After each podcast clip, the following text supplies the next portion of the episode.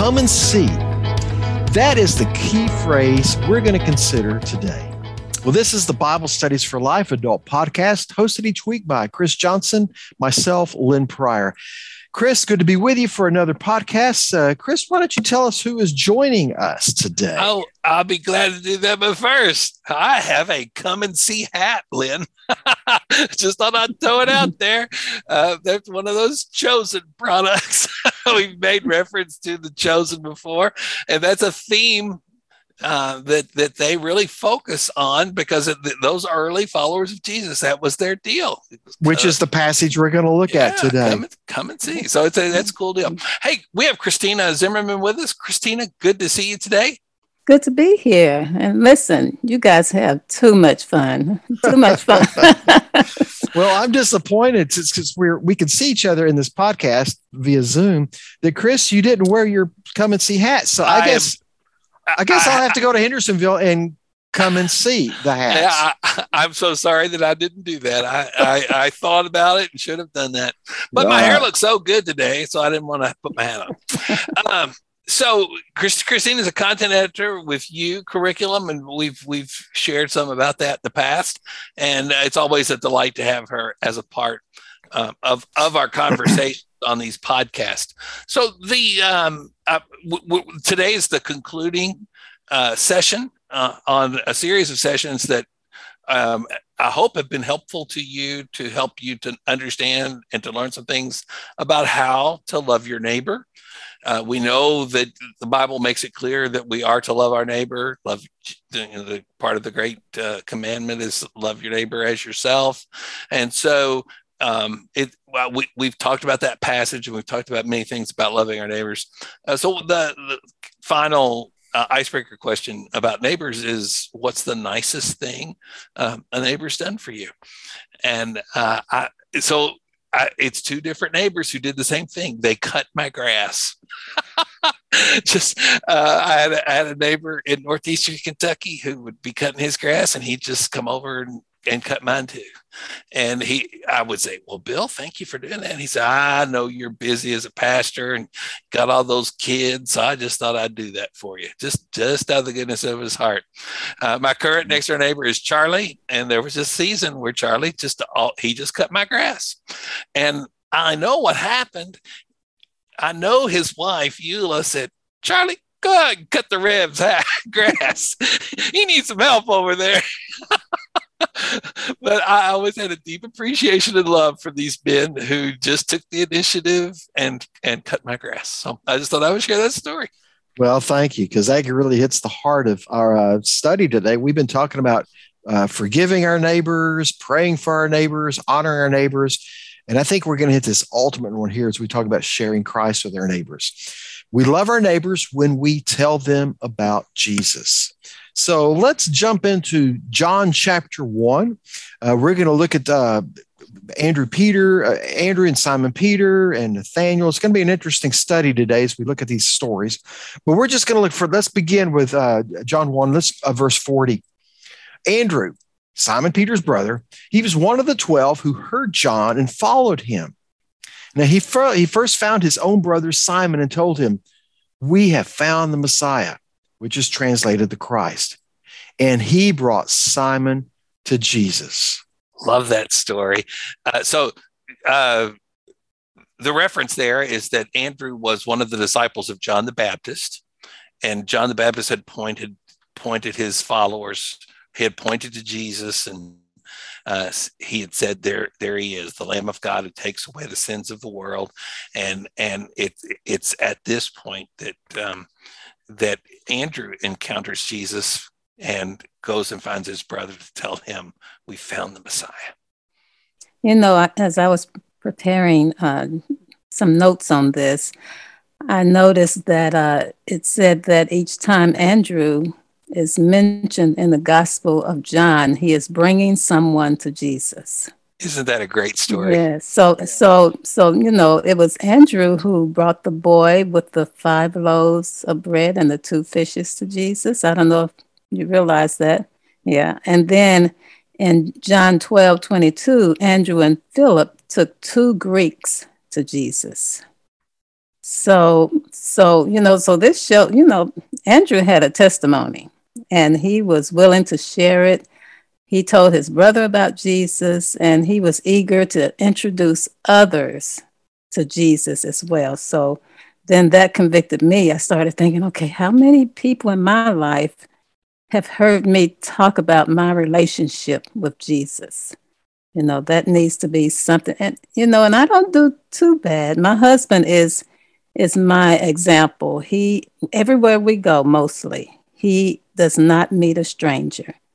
And it's all for the purpose of checking to see, you know, whether they're in church, whether they are follow up Christ.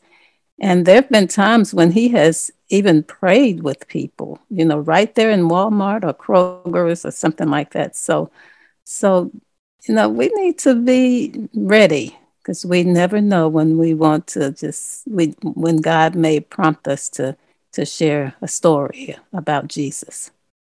Christina, I find this encouraging about uh, Andrew because now, granted, he's one of the apostles, but he's technically he's not an apostle yet. I mean, he's just he just met Jesus. So he doesn't have a lot of doctrine. He doesn't have a lot of theology but under his belt in that sense.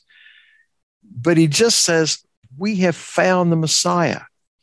And it, we could say at that point, that's his entire testimony but it was enough for him and to realize the, the encouragement for me is in this is to realize I don't have to know a lot of theology and a lot of doctrine and have, a, have a lot of uh, experience under my belt. It just that I can just say, let me tell you what I know, what I've experienced, what I found. So good, so good. I, I, I want us to pause right here, and I hope that in our groups there'll be some conversations around this. Because one of the questions is, you know, what's the importance of of of your testimony as an effective tool. And another question is, why is your faith story so important in witnessing to family and friends? And I, I, I want us to take advantage of the opportunity that we have here, that the first person that Andrew goes to find to tell about Jesus brother. And I, I, I want our groups to have some conversations about their family members maybe their children, maybe their grandchildren, maybe a spouse who is not a believer. And the need that we have to live a life that shows that we walk with the Lord and that we look for those opportunities uh, to share with others. Now, I know it's complicated, and I know th- that there are families that never talk about religion or politics. I can't, I can't imagine that in our culture. Um, but th- this is the most important thing and I, I, I think, I mean, the the people that I want to take to heaven with me are the people that I love the most. It's my family member. It's it's people. It's friends. So it, it, those people need to bump up on our priority list of who can we share the gospel with. And and I'm just afraid that we've we've uh, given a pass and we've said, well, I don't I don't want Thanksgiving to be weird or I don't I don't by all means, follow Andrew's example and go to your family members and tell them about your relationship with Jesus. You know, Chris, you that is so so true. You know, I can remember being convicted about that because I started thinking about the alternative.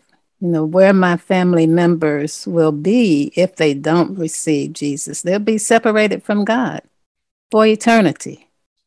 And so, you know, so my prayers often is related to God, please save my family members who, who don't know you, cousins, uncles, nieces, all that don't know you, God, because I don't want them to spend eternity separated from you.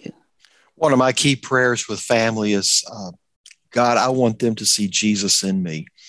And, and we know what this is like with family. Who knows us better than family? Uh, my family knows how annoying I can be. Uh, so I just, that is continuing my prayers. God, I just want them to see you and me. Uh, let them see Jesus. When you come to verse 43, uh, we've, we've been looking at uh, Andrew and his brother Simon Peter. But we're going to shift gears and we're going to talk about Philip now. This is in verse 43.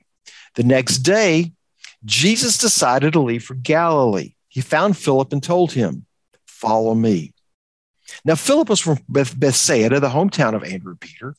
Peter found Nathanael and told him, We have found the one Moses wrote about in the law, and so did the prophets, Jesus, the son of Joseph from Nazareth. Can anything good come out of Nazareth? Nathanael asked him. And here's this statement again Come and see. Philip answered. Come and see. Uh, love that. Uh, and I want, I hope that some things are going on in our lives and in our churches that will cause us to be excited about inviting others to come and experience, come and see uh, Jesus and what it means to be a follower um, of Jesus. So some of the questions that we ask are tied to that. Uh, who who was that person who did that for you? Who said to you, "Come and see"? And uh, I hope that that will trigger a lot of memories and conversations in our groups. You know, one of the things that I know may be uh, pointed out in in people that use the U curriculum is the fact that there was a little prejudice shown here by Nathaniel. You know, he, he, he said, Can anything good come out of Nazareth? And so that's something that we have to be careful with because, you know, just think about this. If Nathaniel had stuck to his prejudice without investigating, then he would have missed the Messiah. And so, you know, those are things that we, we, we deal with, you know, when we are inviting people um, to see Jesus. There may be some attitudes that that may need to be um, prayed about, addressed, or you know, definitely loved through. And Christina, and, and with that, Philip didn't feel compelled to answer it. He just said, "Come check it out yourself. You know, just just come see." Again, that's encouraging free. I don't have to have all the answers. I just have to say, hey, just come, just come check it out on your own. Yeah, yeah. He just invited him to to meet Jesus for himself. Yeah. Now that's powerful in itself because he's saying, he's saying, you know, I don't have to convince Nathaniel, you know, because I know that Jesus will, you know, he would he would do the job. He will he will influence. So then, what happened next? What happened next? Well, I'm glad you asked. You come to verse 47. Then Jesus saw Nathanael coming toward him and said about him, Here truly is an Israelite in whom there is no deceit. How do you know me? Nathanael asked. Before Philip called you, when you were under the fig tree, I saw you, Jesus answered. Rabbi, Nathanael replied, You are the Son of God. You are the King of Israel love that story. Love the fact that, that Jesus uh, reveals, uh, "Hey, man, I, I know who you are. I know your character. Uh, I've I've seen you around, and uh, that's a part of what causes Nathaniel to say, "This really is the Messiah." Right, and you know, and um, Jesus gave him a wonderful compliment. You know, he said that uh, this truly is an Israelite in whom there is no deceit. So I would love to have Jesus to give me a compliment like that. but you know, if, if uh, Nathaniel had been a dishonest person, then that would have been revealed to Jesus as well. And Nathaniel may have felt uncomfortable with that compliment. You know, we can't pretend to be something that we're not because God knows the real you, and and He knew He knew Nathaniel. Well, I, I, no doubt that uh, Nathaniel, as all of us, had some sin in his life, but Jesus did not begin with any kind of words of judgment or, or condemnation. He began with a uh, essentially a kindness and admiration for who he is. You are a, an Israelite on whom there's no deceit.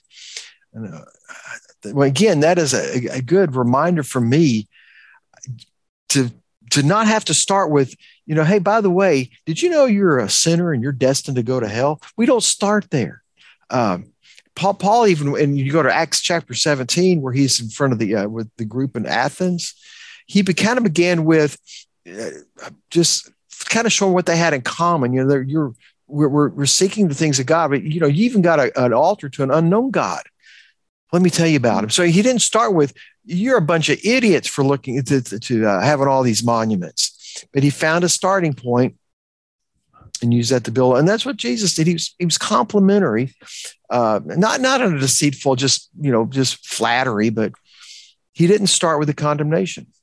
So one of the things that I appreciate uh, from a uh, as we prepared and did some things with questions um, for this session, uh, I want I want I just want to point out that one of the fallacies of of how we think about evangelism is the idea that we have to close the deal. We have to we have to lead someone to say yes to Jesus.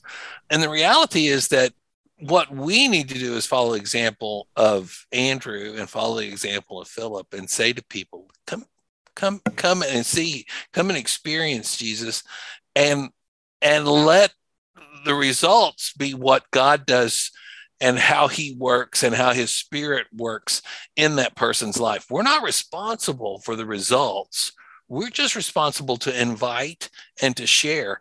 And that for me and for a lot of people as i've ministered through the years has been a very freeing conversation to know that oh i, I don't have to i don't have to make them say yes i just need to share the gospel and point them to jesus and invite them to come and experience him and and then god does the work and god uses other people and god uses the church and god uses our groups and um I, I just think that's healthy for us to talk about that's right. And that makes it easier, Chris. You know, I when I think about sharing Christ, I think about the different mission trips that I've been on. I, I think I've led more people to Christ overseas than I have here. Um, mm. And, you know, you get a sense over there that what you just said is really, really visible because you know, you know, honestly, you feel for the the people you know it's an underdeveloped country that you're trying where you're trying to evangelize people so you have that in your heart and you absolutely want to try to force them but you don't you know you just share your heart and you watch the holy spirit do his work and it's it's wonderful it really is and that is the whole focus of this Bible study. Our point is this that we love our neighbors when we tell them about Jesus. Christina, thanks for being with us for this podcast today. Uh, let's take a moment and just for anyone who might be new to this podcast, uh, take a moment and tell us about the U curriculum, what makes it unique and special. Okay, let me just talk briefly then. U it is like Bible Studies for Life. As a matter of fact, we use the same outlines, and so our lessons are the same, but we are unique in that we leverage the lifestyles of African American and urban individuals. And so we recognize the need for people to learn and apply biblical principles within the context of their own environment, their homes, their churches, their communities. And we have some features that may that are unique to, to you. Uh, we use memory verses. We identify a memory verse in each session. We uh, have a feature called Digging Deeper, and we have a feature called Did You Know? And these provide just additional information uh, like historical facts from the African American community or from the culture itself that may help to, to enhance the lesson. We have the same um, teaching uh, support pieces that Bible Studies for Life. We have a leader guide, but our leader guide is actually in the same book.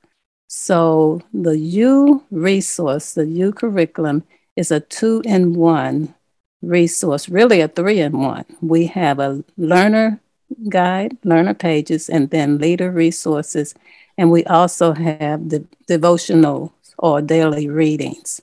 So it's it's a great resource. We hope that you will go to lifeway.com slash you to take a look at it and, and see what you think. Thank you. Thanks, Christine. Appreciate that very much. Hey, we are wrapping up this study of uh, how to love your neighbor.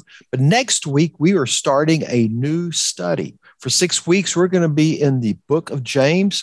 Uh, we're talking about, we're in the book of James, talking about living out your faith. Uh, as James walks us through to see what our how we display our faith in hard times, uh, how we display our faith through our relationships, actions, conversations. Uh, it's a great study coming up. And let me just encourage you to promote it. One way you can encourage people to be part of your group, we have a 60 second promotional video. Uh, you can go online. It's it's it's free to access. It's free to download. Share it anywhere and everywhere you want to put it. Uh, you can go to BibleStudiesForLife.com slash adult extra and right there on that adult extra page, you'll see on the right side, uh, you'll, or, or, excuse me, with the with the, the sessions for extra, you'll see a note that says promotional video. Uh, a lot of folks put it on their Facebook page. They, they may show it during their church's uh, worship announcement time during the services. Uh, it's just it's just all of 60 seconds.